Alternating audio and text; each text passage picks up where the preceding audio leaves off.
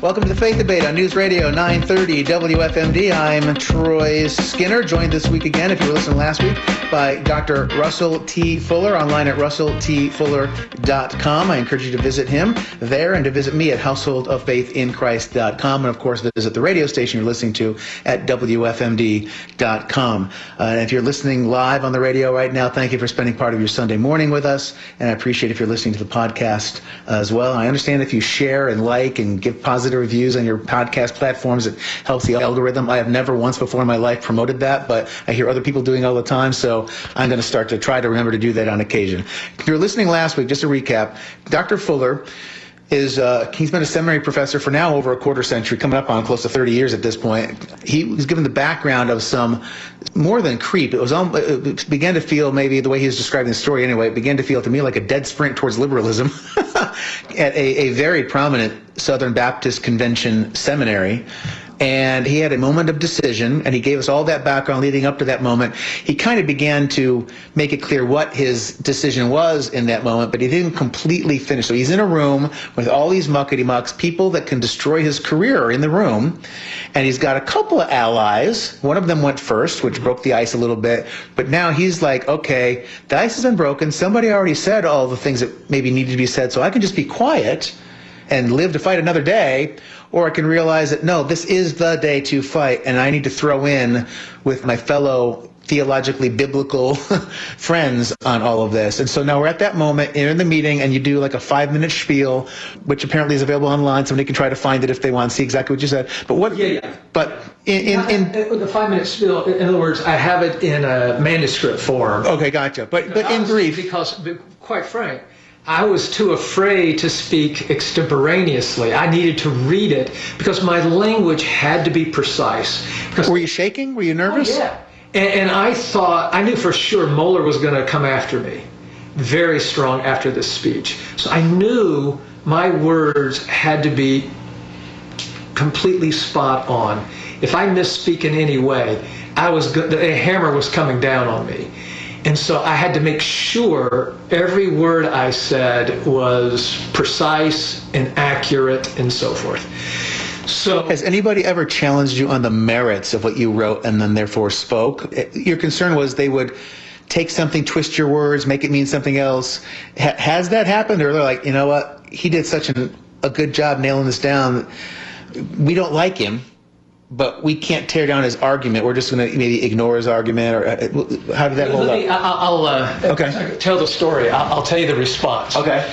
So anyway, I, I give this speech, and as I'm speaking, it's um, uh, you you could I mean you could hear a pin drop in the room, and it had a carpeted floor, by the way. So I mean, you can, I mean, and, and when I looked up, I think one time I looked up from my notes. And people were looking at me, with, and their eyes seemed like saucers, you know. Did that throw you at all? Uh, no, but I, I wouldn't look at Mohler. I was too scared to look at him. And I was, I was looking at my paper. I, one time I dipped up, said something, and then went right back down to it again.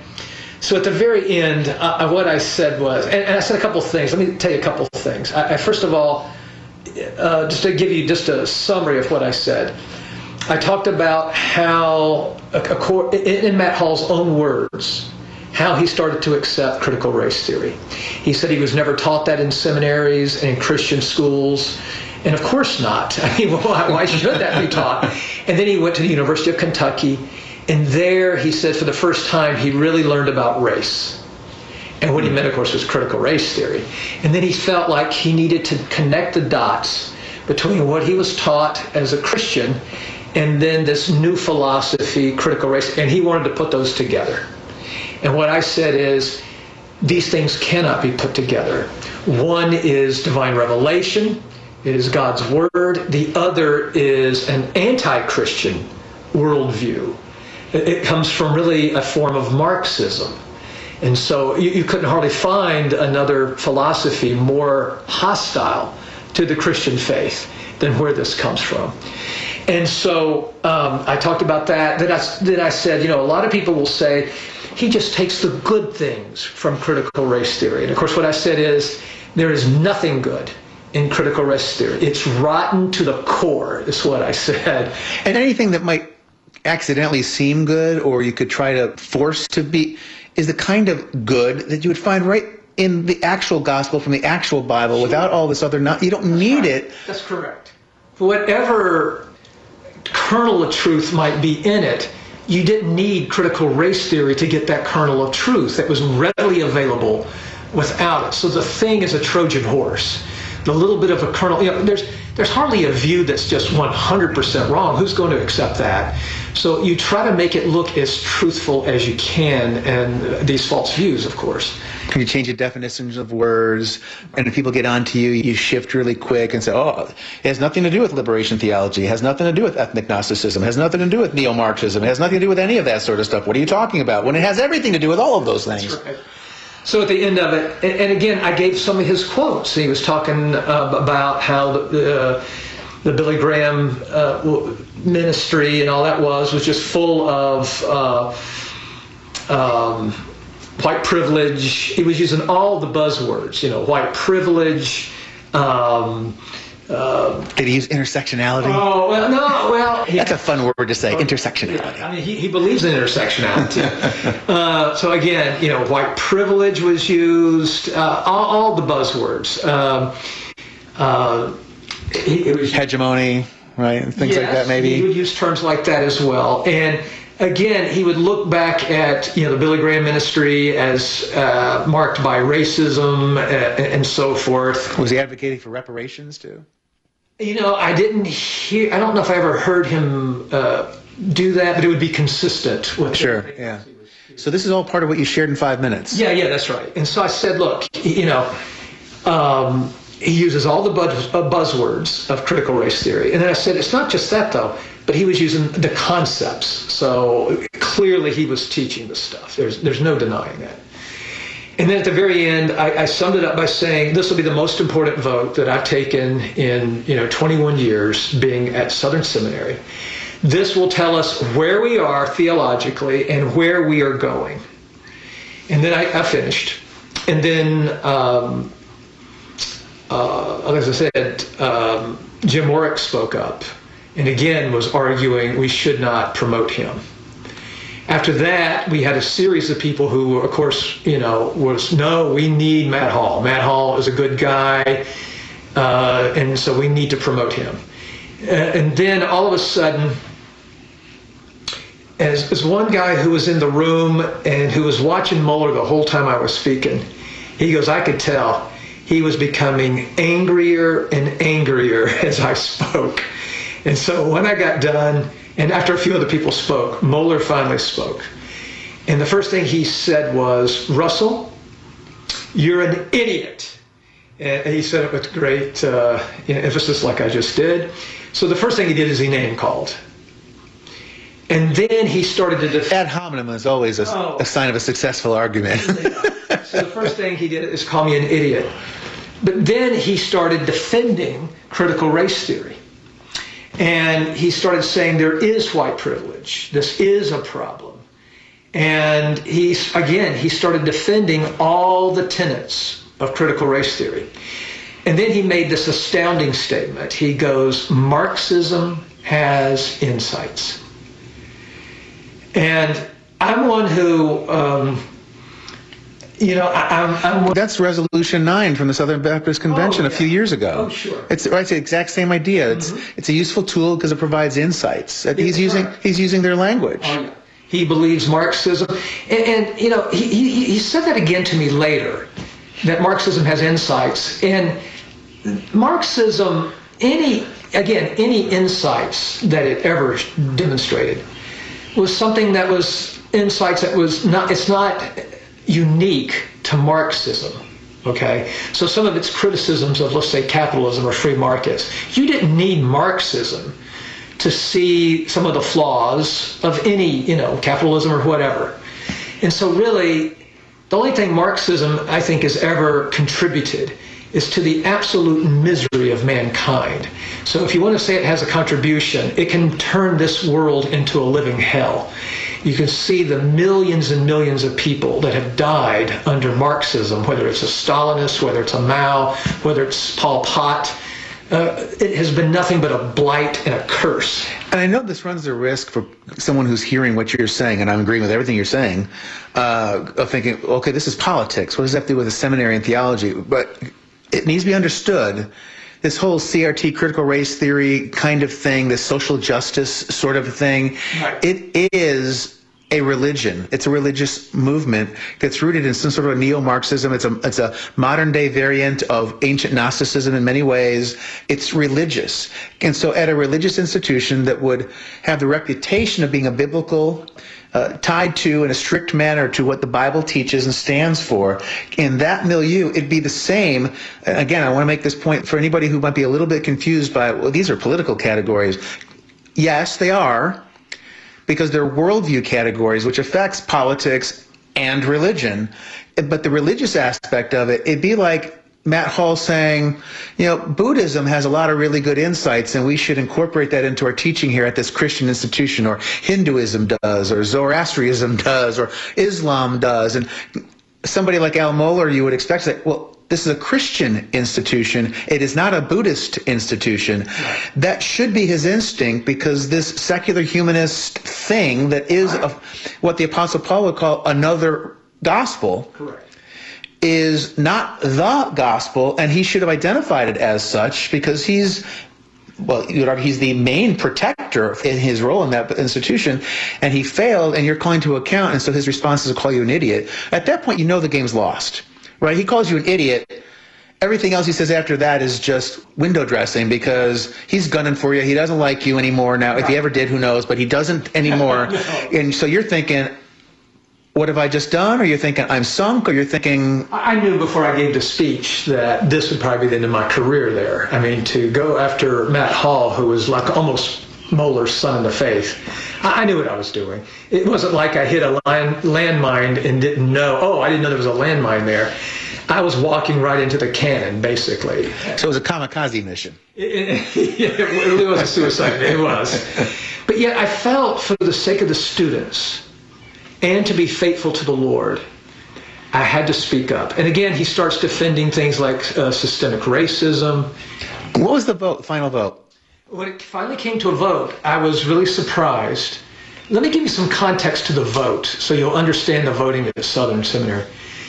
Um, in all of my years that I voted on this committee, if you added up all the votes, it would probably be something like two hundred fifty to one. And now when I say that, it doesn't mean that one person didn't get elected, because normally, normally for one candidate, you get like thirty votes. And so if it's thirty versus one, you're in. You, you, matter of fact, you did a fine job. So in other words, most of the votes, it was unanimous. It was one hundred percent promote the guy, promote the guy. And here's Matt Hall. And remember, you know what you're voting for. He's going to be your boss. And therefore, with a lot of... So if you vote no and you swing and miss on that, your boss now doesn't like you. You are a target now. Just think about where you work, and you're going to vote a, a vote of no confidence in your boss. And it's not a secret vote.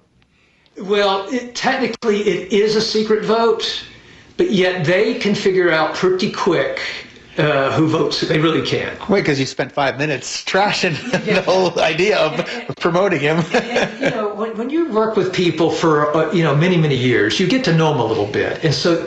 He, they really could figure out who was who was who, pretty much. And is it simple majority wins the day, or is it a supermajority needed, or how does that work? There's really not a so. To Mohler, the way he would view it is, I've got to have enough votes to bring it to my trustee board that they will not ask. The vote's not even binding, really. It's just a recommendation, really, that that the the guy who's in charge gets to go to the trustees and say. He could inform them, hey, my guys all voted no, but I still want you to push Correct. this through. He could do that. He could do that. But he didn't a couple of uh, years earlier when we went against one of his candidates, which surprised us that that happened. So anyway, the final vote, it was basically, uh, and again, I'm rounding the figures a little bit, one-third voted against him, which was amazing, that one-third. And again, they're voting against their, their, their boss-to-be. And so it was amazing. How many of those third are still there? Uh, I would imagine one person. So all but one gone. I think so. And you were one of the higher profile people to be gone. Yes. Right? Why is that? Why did you become such a, a, a target for notoriety? Was it because certain people like John Harris, who's been on the Faith Debate show and uh, and has been a guest speaker at Household of Faith in Christ, uh, people kind of who listen to uh, my show and what I'm about, they know who he is. He interviewed you a few times, and it, yeah. was was that part of what launched you, or was it the, the attacks that were, because they were circling the wagons maybe and coming after you, and, and that gave you some notoriety? Or like, yeah, what? No, I had no notoriety for what I did in the room other than the people in the room. I had notoriety with them, obviously. Of course, they already knew me and so forth. So after I did this, um, it would be another year before Mohler would fire me, and he would use the COVID thing. Because with COVID, that gave him an excuse. We've got to let go of some faculty. And of course, normally you would let go of the The, the, the latest faculty you hired, you would get rid of them. And I'm not an expert on these things, but I'm, I'm going off of my memory, which would be faulty, but I feel like he let some people go, you being one of them, oh, yes. because of COVID. COVID. But didn't he then hire some other people almost like right after that, pretty it, short after? Within a few months. He, uh, I, I'm talking about probably four or five months.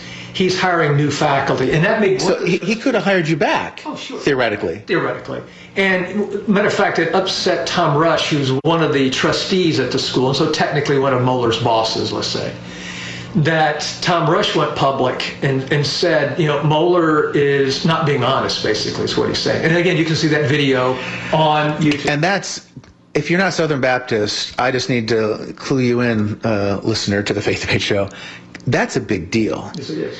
Southern Baptists do not publicly criticize Southern Baptists. No. It's sometimes called the eleventh commandment, but it's almost treated as though it's the first commandment. I mean, you don't do it. So that's a big, big, big deal. That's a, it's a huge deal. And so Tom Rush was so infuriated when he hired people back within months that he went public and basically said, you know, the way he treated Russell Fuller, Jim Orrick in particular, was terribly wrong. And of course, what they wanted me to do, think of, as listeners, I hope you'll think about this. In order for, let me just say, let me give you a little bit of background. After he fires me, and what they, what they want me to do is sign a non-disclosure agreement. So I would never discuss this, like with you, and, you know, on this program. And look, I can understand if I worked for a company uh, that, Uh, let's say we made computer chips or something, and I knew proprietary information about how we produce it. I can understand you wanting me to sign a non-disclosure. So there's certain context. Or if I had... These N D As are just a version of cancel culture. There's cancel culture. And even if I worked at Southern in the sense that I had the donor list, and you said you need to sign a statement, you will not share that donor list. That's fair. That's right. I have no business sharing their donor list if I had such a thing. But all I was was a seminary professor. And to get me to be quiet. Now, at that time, I had fulfilled all my academic requirements for the year. But yet Mohler said, if you want to get paid, if you want your insurance to go another three months, even though I'd already, com already completed everything required of me, um, he, he said, you'll need to sign this non-disclosure agreement. To which, as, as you can tell by my talking to you today, I did not sign that agreement. So you lost those benefits for the yeah, three months. Yeah, I lost benefits. I lost money on that as well. And uh, but hey, that, when you speak out the truth... Do you, you think that was him thinking you would sign it and he'd get off scot-free on this ever becoming public knowledge? Or do you think he kind of knew you weren't going to sign it and it was a spiteful thing? What do you think? It's speculation, might not be fair, so you don't have to answer that. I'm just, it's a thought popped in my, question popped in my head. There was four people in particular that I think he wanted that to be signed. Two of them did sign it. Jim Warwick and I did not sign it. Uh, I will say this, and I don't think I've ever said this publicly before, but the day they fired me, they wanted me to sign that thing immediately. And they said, if we do that, we'll help you get your unemployment going, you know. And... And uh, I looked over it very quickly, and I noticed, is this a, is this a non-disclosure agreement? No. And I said, so what'd they call it? And, and, and, oh, non-disparagement.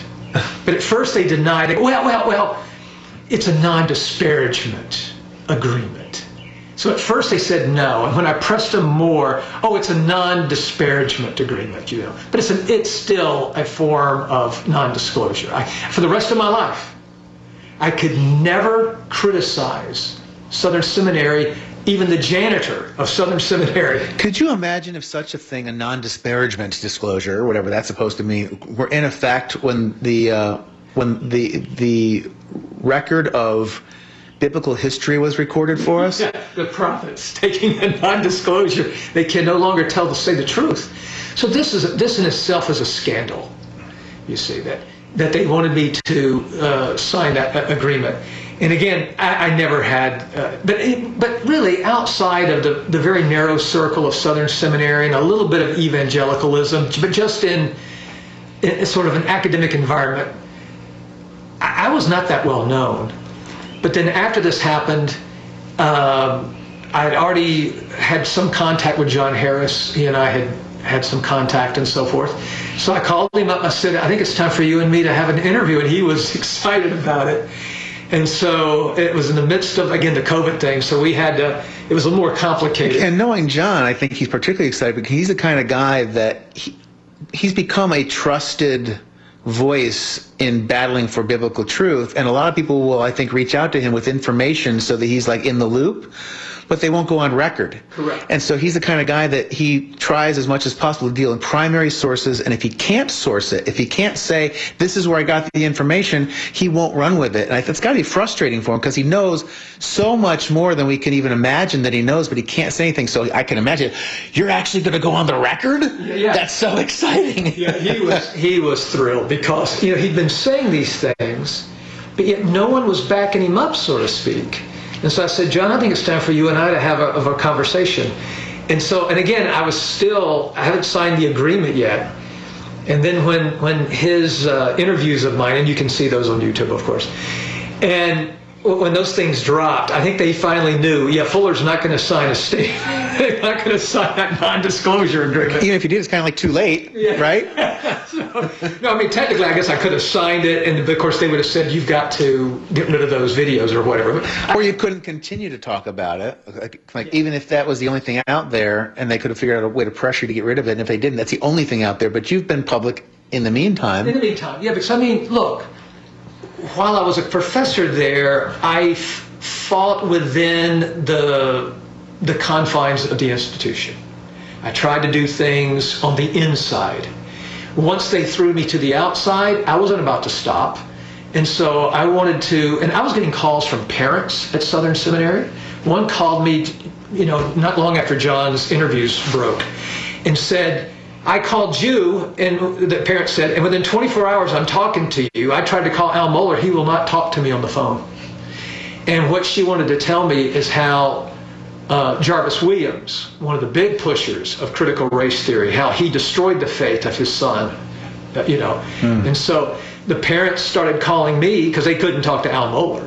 Mohler wouldn't talk to him about the problems going on. So we're going to pause there because we've run out of time for this episode of, of the Faith Debate. Next week, if there's any final details on this to flesh out, we can go there. But I think you, if you've listened to last week's show and this week's show, The Faith Debate, you've got an understanding of the dynamic that's in place. It's a highly charged situation. Somebody's career is on the line. He makes the hard decision. And now I want to, next week, transition into talking about the immediate aftermath, but quickly try to then get back into what gave you the spine to do this, informative things. I don't think I've ever heard that story, and I'm curious to, to venture into that area. Anyway, thank you for listening to The Faith Debate today. Thank you, uh, Doctor Russell T. Fuller. Find him online at Russell T Fuller dot com. I'm Troy Skinner, pastor of Household of Faith in Christ, online at Household of Faith in Christ dot com. And, of course, the radio station is W F M D, online at W F M D dot com. Till next week, one hundred sixty-seven and a half hours from right about now. God bless.